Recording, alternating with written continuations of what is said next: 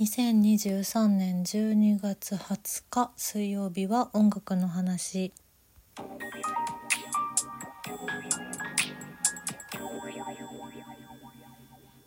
2023年も年の瀬ですね。あの私は普段この音楽の話をする時に1曲ずつ Apple Music に今週の1曲と題してなんかその週に思っていた曲思っていた曲 聴いていた曲とかなんかそういうのを1曲ずつ入れているんですけどそんなまあ各種音楽サブスクが、まあ、もっと前に全然出てるんですけどこの今年のなんかいろいろ集計をしてくれていた時期でしてであのー、いつだったかな？結構前に一回あどんな感じなんだろう？2023年私が Apple Music で聴いていた曲はっていうのでいろいろ見ていたんだけどまたちょっと今日見直したら結構更新されておりましてなんでそんな話をしながら今週来週と今年の私の私の聴いてた音楽を振り返ってみようかなというそんな音楽の話でございます。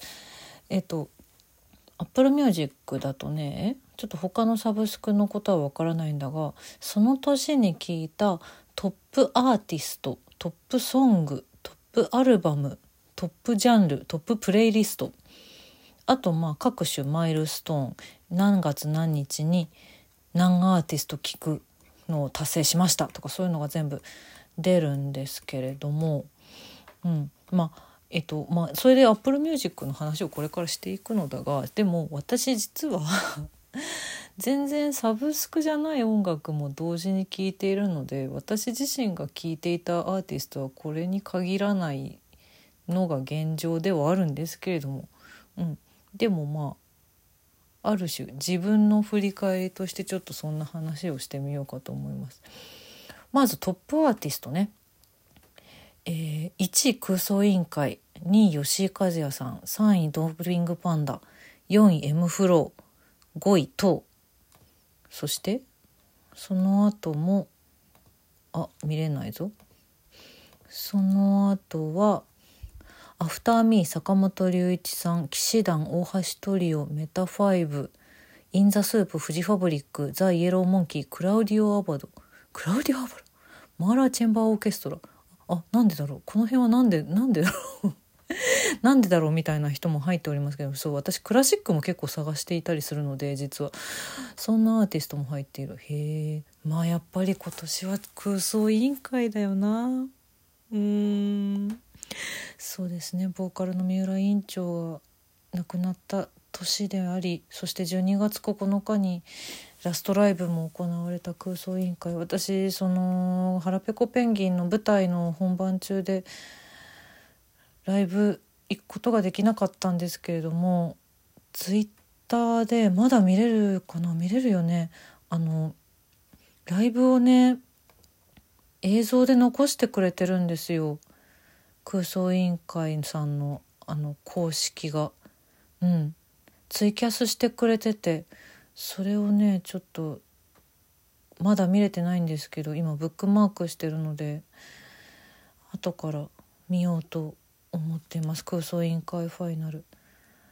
解散してしまったけれどもそして三浦委員長は天国へ行ってしまったけれどもでも曲はこれからもいつだって聴き続けたいと思ってそしてね20周年の吉井和也さんさらに、えー、ドーピングパンダと続くわけですね。いやーわかるわ。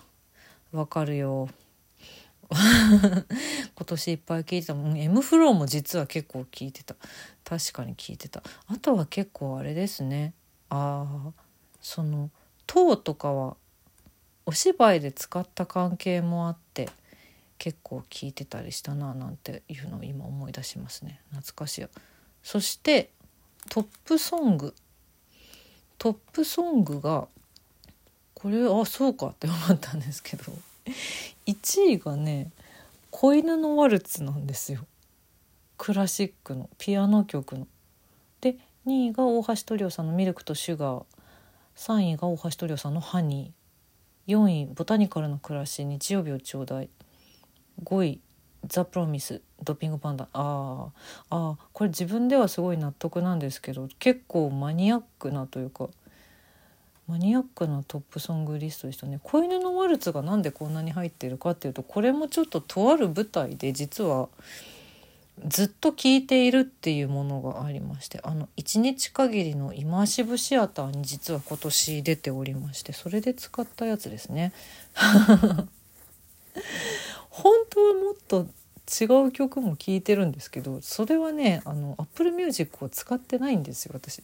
うん、そうかこう一つの曲を何度も聴くっていうのがあんまり実は普段から私はないのでだからなんだろう曲数は多いけどこうトップソングってなるとなかなかなかなか意外な結果でしたね。その後もあでその後に続いてるのは結構あれですね。あの未開の議場のロビーで流していた曲が 続々入ってますね。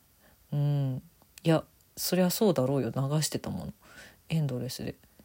公演期間中ね初日以外は私がロビー音楽担当とさせていただいたので懐かしいな。この辺見るとだから未開の議場のことを思い出しますね。そしてトップアルバムは1位が騎士団のザ・ヤンクロック。あーおおあれ？ヤンクロック？ザ・ヤンクロックヒーローズ。これはだってね1月3日の武道館ギグからずっと聞いてましたからね。これが1位でしょうよそれは確かに。そして2位ドーピングパンダハイホープス。これもねライブ行ってをずっと聞いてましたからね。そうでしょうよ。そしてあリバーサルオーケストラのサウンドトラックが3位に入ってる。聞いてた。たくさん聞いてた。確かに。大好きでした。そして4曲目にああこれは魔敵魔敵だ。多分魔敵の曲をずっと聴いてたんでこれでクラウディオ・アバドが入ってるんだ。なるほどね。そして5位に吉井和也さんの吉井ファンクジュニア。うん。納得。そしてちょっとやっぱ懐かしい懐かしいな。ライブに行った思い出とか面白かったドラマの思い出とかが蘇るランクになっているな。その後も吉井和也さんとかあ空想委員会はもちろん入ってますね。あとあれだ。エイコが入ってる。エイコいっぱい聞いた。確かに。エイコはあれですね。あのパリピ孔明のドラマ版の方で上白石萌歌さんが演じていたエイコさんのアルバムが入っています。あとああ M フローがいっぱい入っているな。あとあ西原健一郎のアルバムが入っていますね。へえそうかそんなに聞いてたか。意外。アフターミーのパノラマセットも入っている。うん。そうこの辺もね幅広く聞くのでそれぞれの曲ん？聞いた回数はすごく少ないんですけどでもなんか納得のいくランクになっているね私的には。そしてトップジャンルはもうもちろん j p o p ロックポップエレクトロニックオルタナティブ。あ大納得ですね、まあ、j p o p を主に聴く私ですからそれはそうだ。でプレイリストももちろんこれも 荻島商店街青年部メンバーのプレイリストが1位になりました。劇場行く時ずっと聞いてたからね。そして音楽の話2023プレイリストコーヒー飲みながら聴きたいプレイリストスイーツプレイリスト緑の曲プレイリスト。あ緑の曲は多数一の平安の時に聴いてたやつだ。うん。やっぱ劇場行く時に聴いてたプレイリストは結構上に行くんだな。なるほどね。マイルストーンは1万分に達したのが9月27日。500アーティスト聴いたのが9月18日。1,000曲聴いたのが8月9日。ほう。なるほど。まあでも私あれなんですよ。その Apple Music 以外で聴いてるアルバムがもう年内に218枚あったっていうことはもう分かっているのでそれは それで別で書いてるんですけど218枚のアルバムってすごいことだね結構聴いてるね。まあでも主に移動時間とやっぱ作業用に Apple Music は結構ずっとだだ流していたりするのでそんなプレイリストプレイリストというかそんな感じになりました。なるほどな。でもやっぱ今年は空想委員会とドーピングパンダと騎士団なんだな私はっていうのがそして吉井和也さん、うん、すごくなんというかこれで私の2023年表されているなという感じがいたしますねなるほど今日は私の振り返りでしたので へーって感じの音楽の話になっちゃってると思うんですけどごめんなさい。今週の一曲をそしてさらに追加しております私この間の日曜日まで「腹ペコペンギントリプルパパパーズ」という舞台に出演しておりましてそれがね芸人さんの役だったんですよ。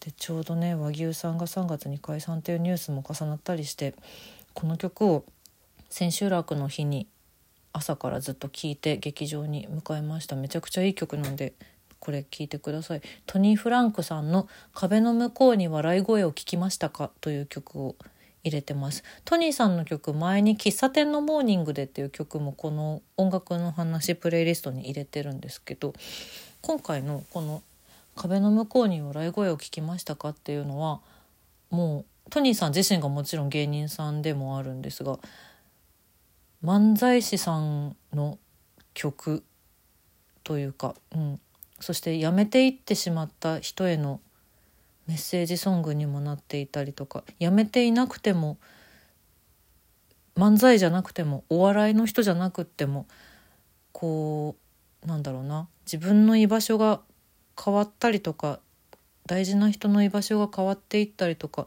そういう時に聞くと恐ろしくグッとくるめっちゃくちゃいい曲なので私これもうなこれを聞いて泣きながら劇場に 行きました。